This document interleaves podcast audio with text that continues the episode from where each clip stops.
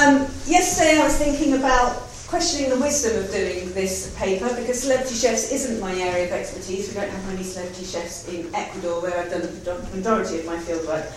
But this paper kind of comes from, um, I was invited sort of at the end of about a year or so ago, end last year, something like that, to do a public engagement panel at King's London um, around celebrity chefs with the head of the Culinary Arts Institute, Food Ethics Council, um, and they kind of broke me in as a random anthropologist, and, and I think I don't really know what to say about celebrity chefs, but it's around kind of how celebrity chefs inform um, eating practices. And off the back of that, in one of those stupid aside comments when I said, oh, maybe I'll write this up, this is quite fun to think about, um, I think I said, oh, got told that there was a special edition of Food Culture and Society coming out and that I should be doing an, a chapter or article for it. So what I'm doing today um, is an aspect of that chapter, and because it's Food Culture and Society, I wouldn't, not to diminish the journal, but it's not necessarily kind of the most sophisticated analysis, but the reason that I wanted to really kind of do this one uh, piece of work today is that I just started work on a book for Bloomsbury, which is thinking about the ways that um, the eating body, the individual eating body, is mediated or mediates through eating a whole range of cultural authorities of food at various located at various different scales, from kinship and the family through to local government, public health, nutrition, the state, the market, the media, as I work through up through those scales and how they, how all of those different authorities that are at times in conflict, sometimes align, how they get brought together through the act of eating, and how agency, then kind of what networks that creates, and the way that agency is dispersed across those networks. All sounds very familiar. Um, but, and obviously, celebrity chefs will play a part in that, in the discussion of the media and the role they have in terms of influencing or possibly interfering in um, how we eat. So I was I'm not sure if it's kind of this paper's premature in a way because some of this thing hasn't been done, but I'd really like to have your input of the way that you can think about some of this based on this data. So, I think we've got about half an hour something like 14 minutes max. Brilliant. In the simple act of turning on a television cooking program or logging onto a chef's website, consumers invite celebrity chefs into the private domains of their homes, channeled through an increasing array of multimedia platforms, from television on demand to Twitter feeds and smartphone apps Chefs enter lounges, domestic and kitchens, even the bedrooms of consumers and viewers, permeating domestic spaces with new ingredients, equipment, and cooking techniques.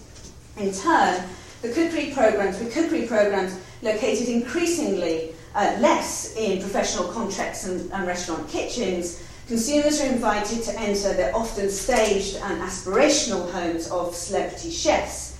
So we are invited, for example, oh, these are some examples of apps and technology obstacles. I find the Jamie one terrifying, by the way, but anyway.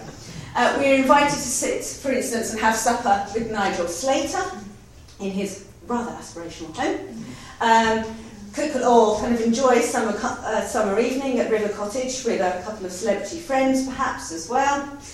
Cook along with Gordon on Christmas Day, perhaps again with another celebrity in one of those most intimate of occasions or perhaps most intimately, raid the fridge after hours with Nigella Lawson.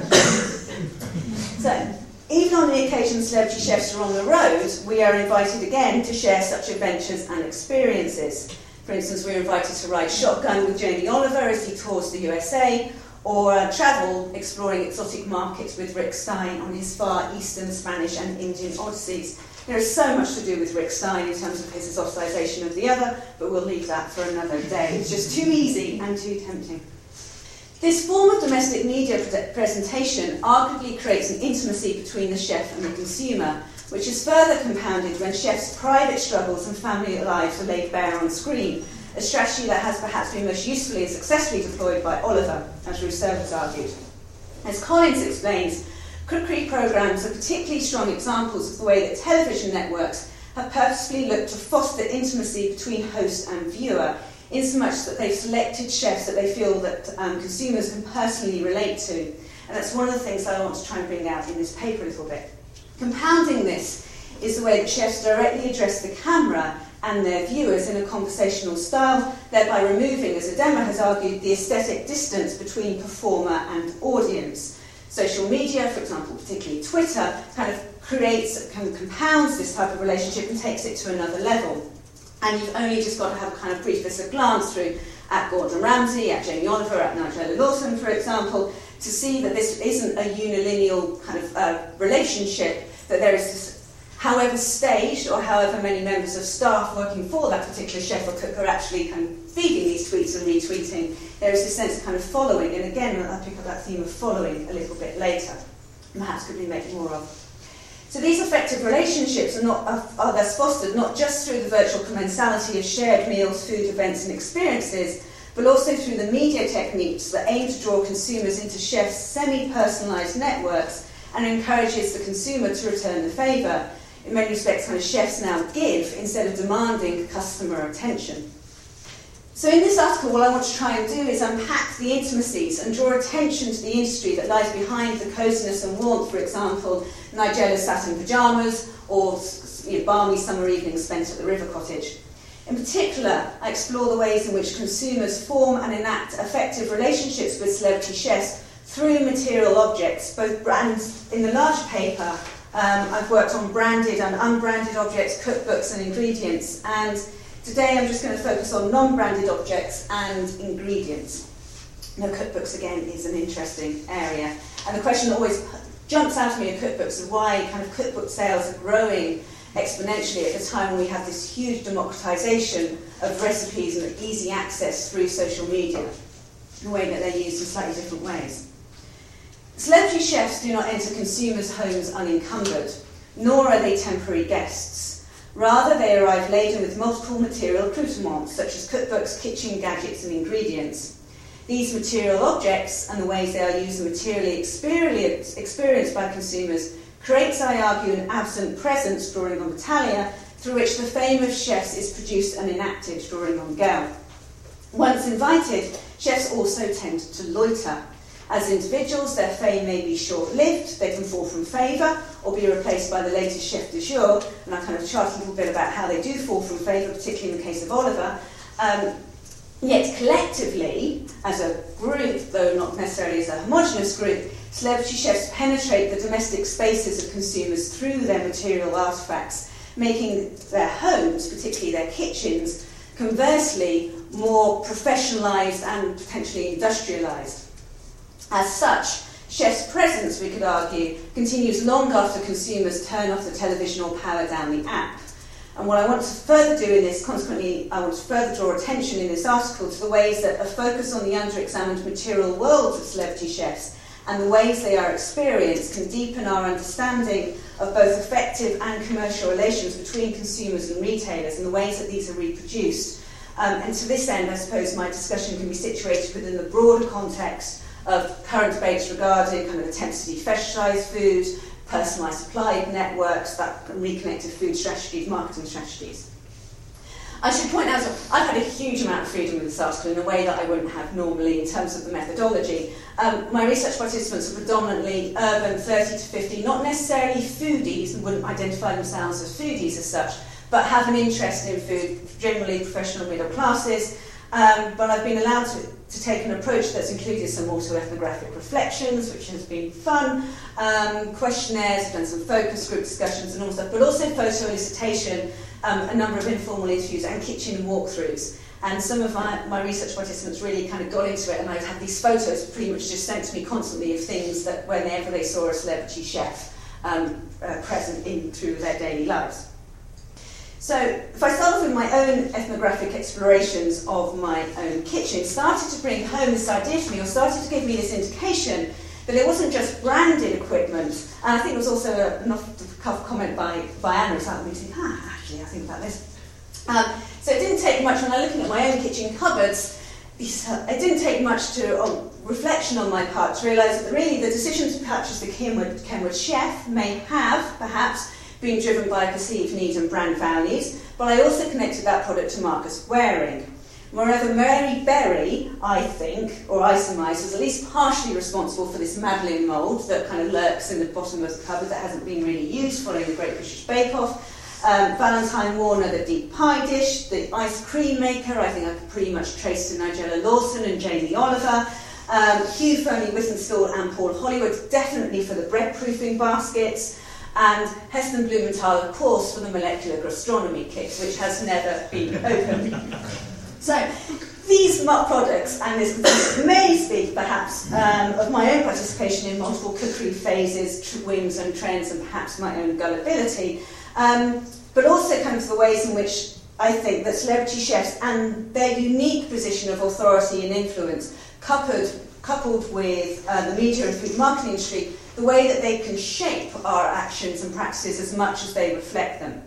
For example, the resurgent interest in baking is in part you know, arguably attributable to programmes such as the Great British Bake Off and the rediscovery of Mary Berry as a national treasure. Um, these can be seen as examples of celebrity, the market, and media producing recent food fashions or fads with which consumers engage. The influences here are numerous, um, entwined and often, often mutually enforcing, not necessarily always, but incorporate, if you think about these broader food networks, restaurants, chefs, critics, bloggers, television programs, social networks, retailers, lobby groups, marketing and branding agencies, food networks, alternative food networks, and consumers.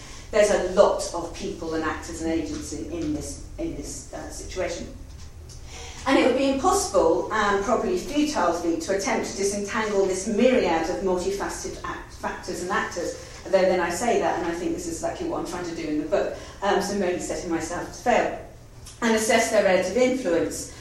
We can, however, I think, point to the specific actors, agents, and institutions that, in particular contexts, exert influence, whether it's intentional or not, over consumers and the way that consumers respond and engage with that, and the mechanisms through which they do so. And so, really, I'm kind of interested in the way here that consumers negotiate their own relationships with celebrity chefs through material objects um, and likewise, the way that they challenge celebrity chef authority as well. It's certainly not just one dimensional.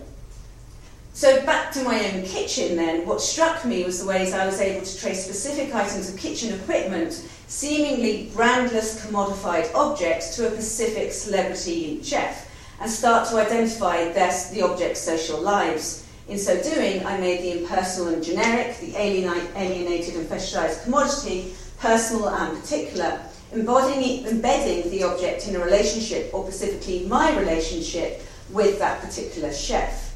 Further discussions and kitchen walkthroughs with my research participants suggested I was not alone. They constantly, consistently made connections between everyday kitchen items um, and various different chefs who appeared kind of partly to be plucked out of thin air, and in part primarily which I'll pick up on, because of the recipes as well that those objects for which these objects had been required. It wasn't just a case of, you know, kind of I associate this object because it was purchased quite often for a reason.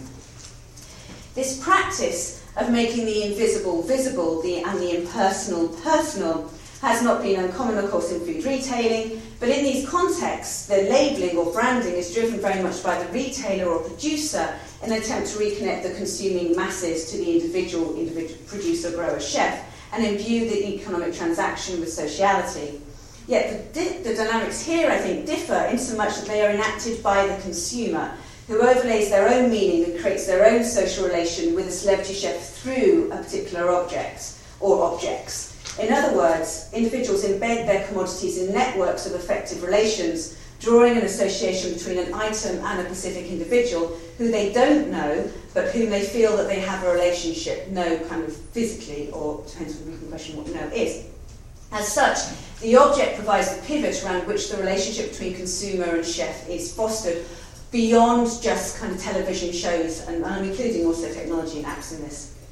And in, in the paper, I kind of expand this by thinking about Gell's theory of distributed personhood, to think about kind of how objects and personal engagement with them actually create and formulate our worlds and our social relations. Applying that to celebrity chefs, I think um, we can start to interpret their fame uh, loosely as constructed and circulated not by the chef themselves, but also by the consumer through objects. Consumers then must become complicit actors in the process and, as such, create the environment that enables chefs to influence or interfere, depending on how strong you want to go, um, with their food um, preferences. So I'm arguing here really that it's this consumer engagement, they are creating the environment, they are the ones who are distributing and, and reproducing the fame of the individual chef. Um, and I'm drawing in, there's a whole host of obviously work on creative consumption that engages with um, that sort of theme. And I think this comes through kind of even more clearly when I think about um, some of my participants' responses. So celebrity chefs um, are not just in- instrumental in bringing kitchen equipment into our homes, they make their presence felt through ingredients, cooking techniques and dishes, shaping not only the food that consumers procure, prepare and ingest, but also the ways that they do so.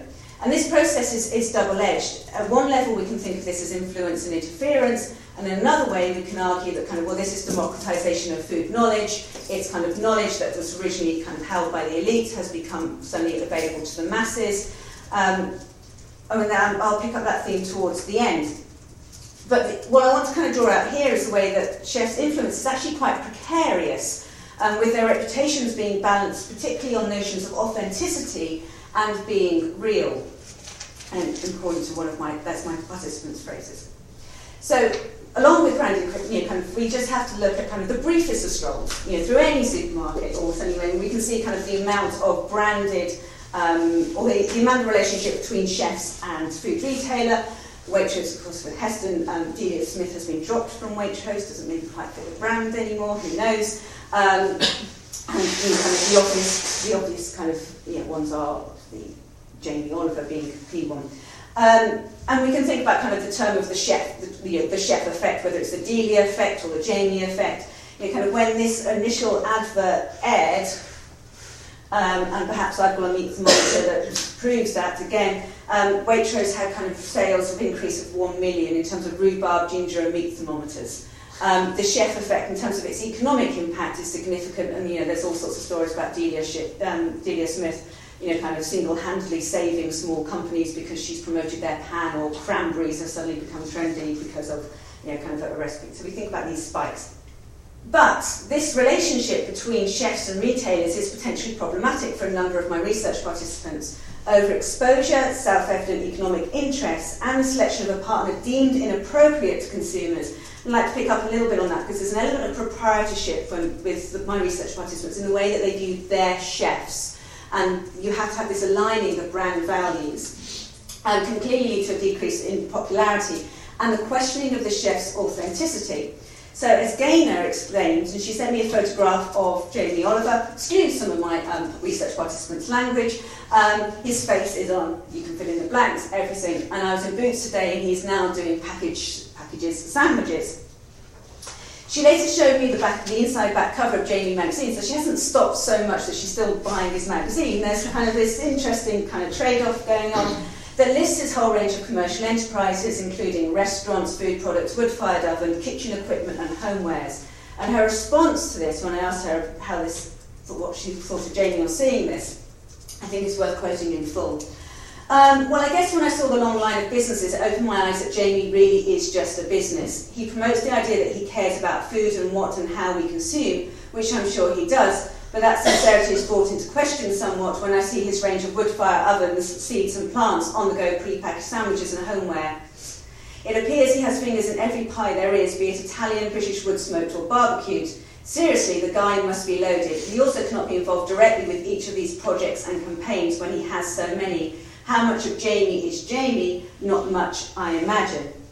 Similarly, Laura was keen to discuss Oliver's prepared fish products, explaining that once while she had while she had once agreed with his politics and had respected him, she thought that he was now selling out, in her words, saying, How can you be taken seriously as a chef and talk about the quality of school dinners when you're promoting fish fingers and basically using your name to sell crap food? I love the juxtaposition between her value judgment that it's crap food and Jamie's his own, saying, These are my brilliant fish fingers. This theme of selling out was recurrent in a number of my discussions and suggests that my participants not only have high expectations and morale, kind of value systems around celebrity chefs, but that their popularity and their potential influence is based on the affinity between consumer and chef values. Any indication that this empathy is not as strong as imagined can result in consumer distancing, a point exemplified later on again by Gaynor, who after seeing a tele- television advert sent me this message. Again, great language we have. Um, Mary Berry has sold herself to the Daily Mail, and then I carried on. She went, I like her less, I think. Um, again, we see this kind of affinity with values. At a later date, she then continued her Oliver rant to me by comparing her to Ottolenghi, but comparing him to Ottolenghi, who she has seen during a question and answer session at a literary festival. And again, just to remind you, these are kind of urban 30 to 50 professionals, so it's not surprising that we have these views, but I think the language is interesting. Compare that, he's referring to Oliver's list of businesses, to Dear Otto, who, when asked at Hay last year when and if he would open a restaurant in Wales, or at least outside of London, said he probably wouldn't because he wouldn't be able to maintain the oh so important close eye on a daily basis in his restaurants, which ensured the food remained authentically Otto. that stirred more respect and belief that his food was important to him than seeing Jamie's long list of business ventures on the back page of his branded magazine. The authentic product, then, in this, in this celebrity chef context, doesn't just refer to the dishes we're used to thinking about kind of authentic foods in the heritage context, but also the chefs themselves and what their, their value system. And of course, what authenticity is, is of course highly subjective, and I'm trying to tease out how they. Um, how my research participants start to create this idea of who is authentically a chef and what kind of tensions do they um, start to negotiate through that because they don't have, my participants didn't have an issue with sh- chefs' commercial endeavours per se. You know, kind of, they were very astute. What came out in a number of discussions, they were very astute about the industry with which they were engaging. Um, you know, kind of, and they would be quite happy say, you know, kind of, well, I know I'm buying the cookbooks and I know I'm being duped and so on. So, can, yeah, Heston can easily steer me to Waitrose. They're aware of, of that, but at the same time, what they do object to is when they feel that they, or they, they believe that economic gain is compromising the chef's love and personal involvement with food. So what we have is Dear Otto here being contrasted significantly to the loaded Oliver, with one perceived to be living his value and the other is too business orientated.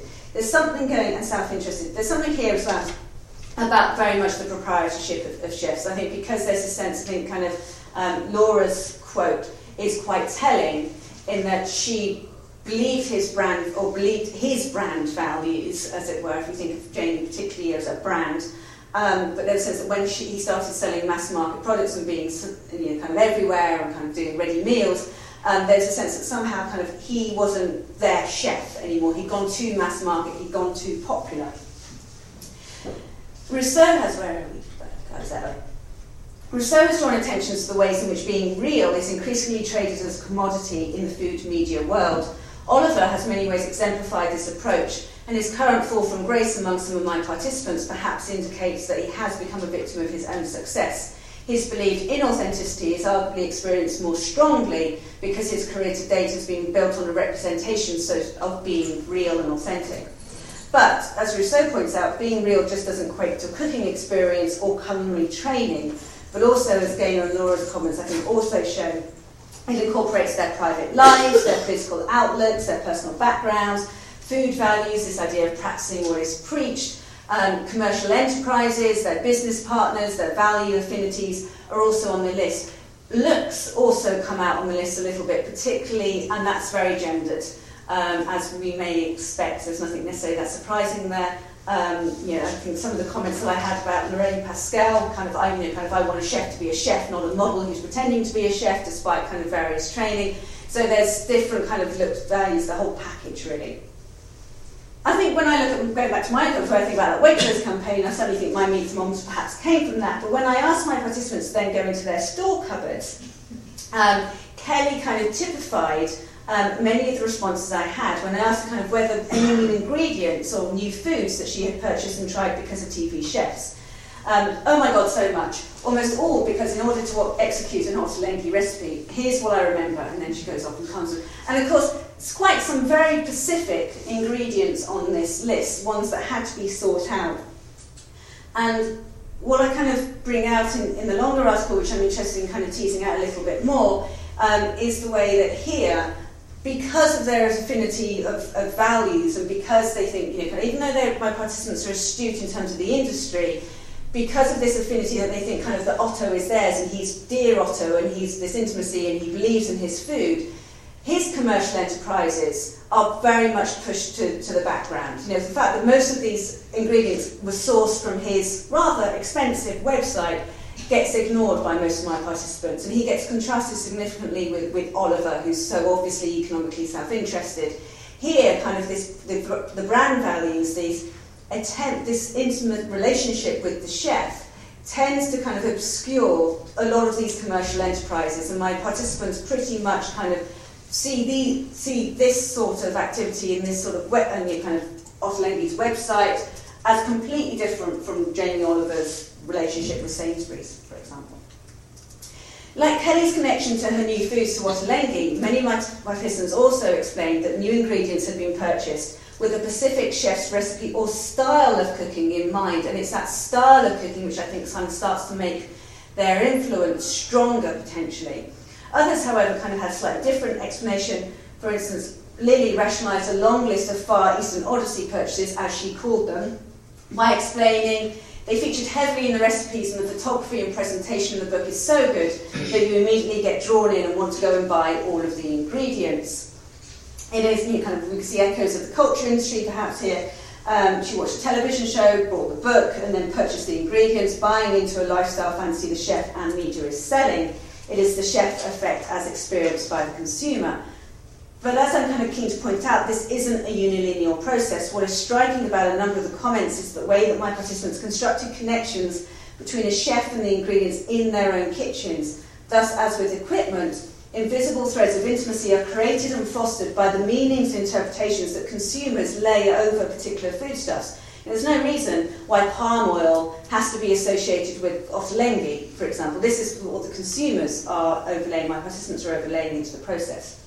Thus, as oh, gone. So I'm not saying here the experience isn't guided and influenced by media and marketers and, and retailers. To do so, I think, would pay little heed to the political and economic structures of the food industry. But what I want to kind of draw attention to is the active roles that consumers play, as Gaynor's and Laura's comments testify, in creating the pedestal on which they place celebrity chefs and then chart their fall.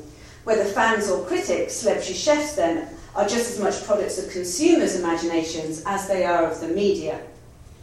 And I've kind of spent, again, with Rick Stein, I could go to absolute town um, with his list of suppliers, particularly if you look at things like food heroes. And again, that was seen as very different. You know, I, I argue that's not that dissimilar from Jamie Oliver's packaged sandwiches. It's still guiding and directing consumers to different outlets, and it's still value, you know, kind of laden, obviously, with the value system.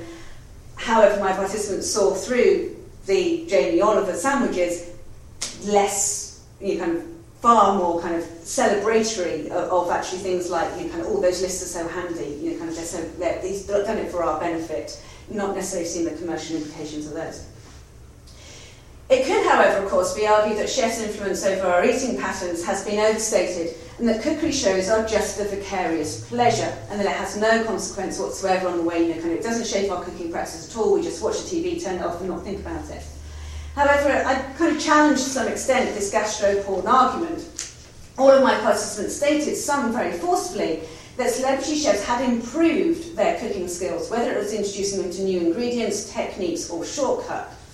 Kelly, for instance, who's vegetarian, cited Ottolenghi again as her favourite chef because he makes vegetarian food glamorous and taste amazing.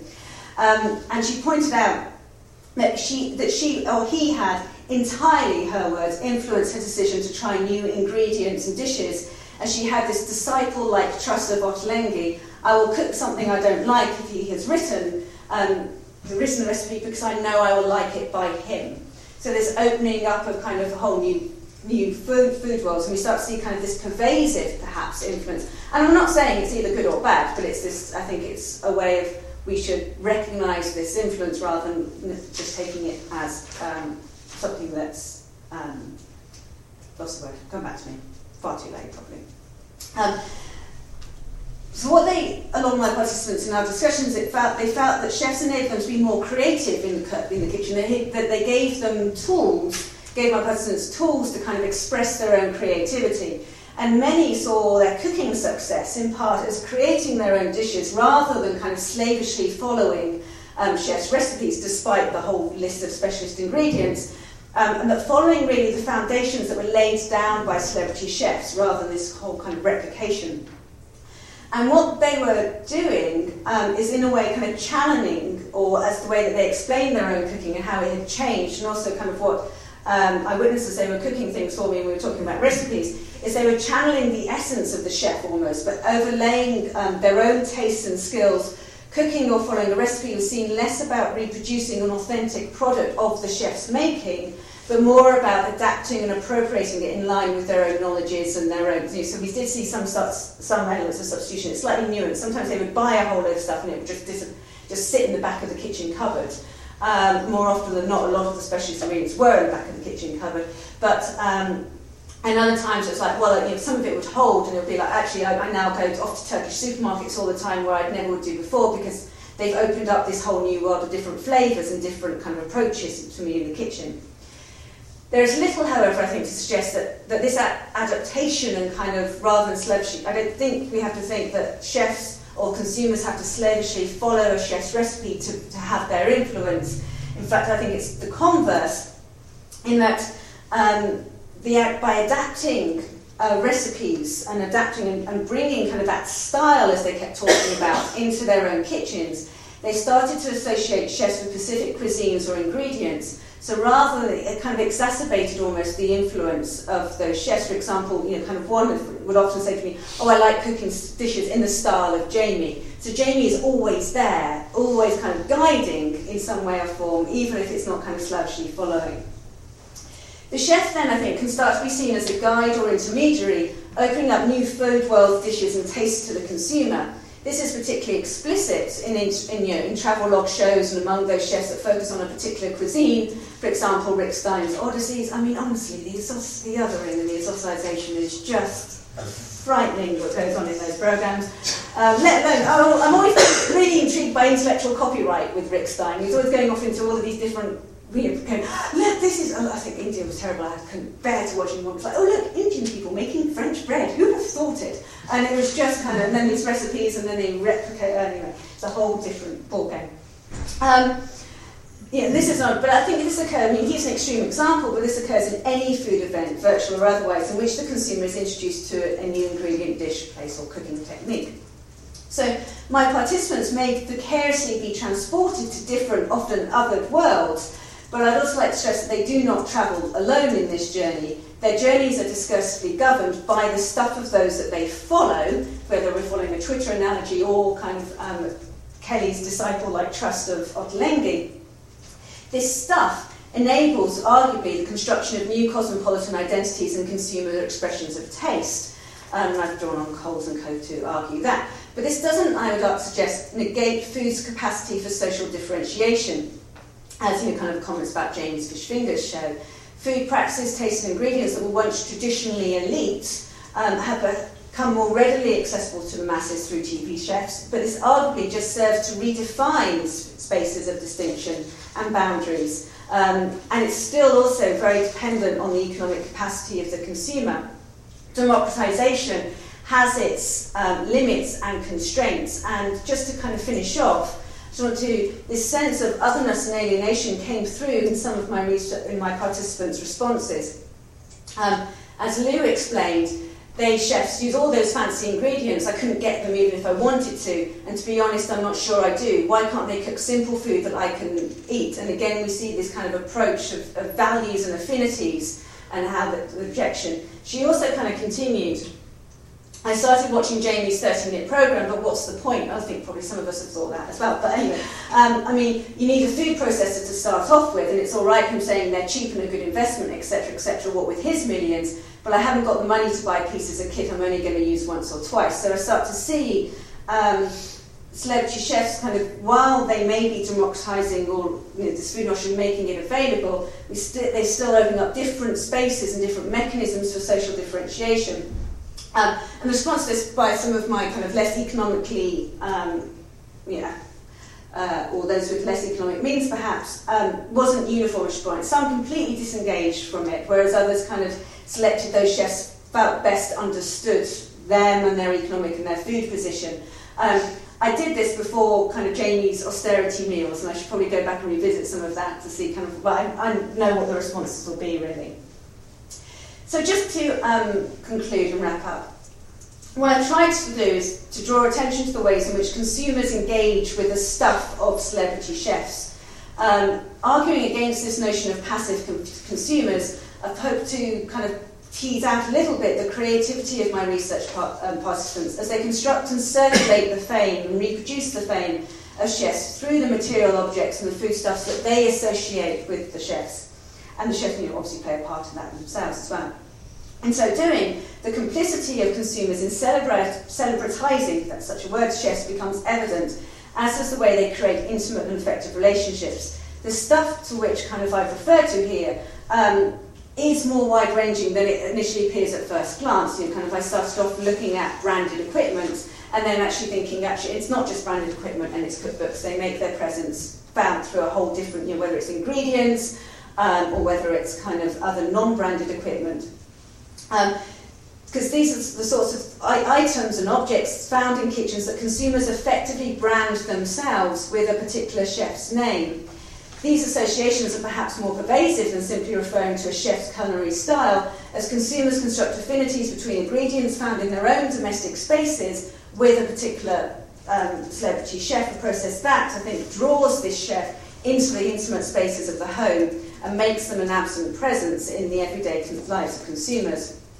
They are, however, as my participants highlighted, selective as the celebrity chefs with whom they form those intimacies and the effective relationships they create are based on the chef's perceived compatibility with their own personal politics and food values. The influence chefs have over consumers' cookings and eating practices is tempered um, as the chef, you know, especially as the chef's activities, especially those that are transparently commercial, are filtered through consumers' own lenses of authenticity or what it is to be real, and that's based on a whole number of different factors. However, I think what is going on here is that once, a, as we see with Ottolenghi, once a consumer is engaged and there is that affinity of values, um, and they have established this relationship, the effects of that said chef on um, that the way the consumer eats, you know, cooks, where they shop, you know, of what they're ingesting, can be, you know, as Kelly exemplifies, um, can be very far-reaching in terms of, and not only and then going on beyond to kind of reading practice, how they use technology, if I want to kind of continue onwards, as well as their politics. And I'll, um, I'll leave it there. I'm just about my time, I think. Thank you.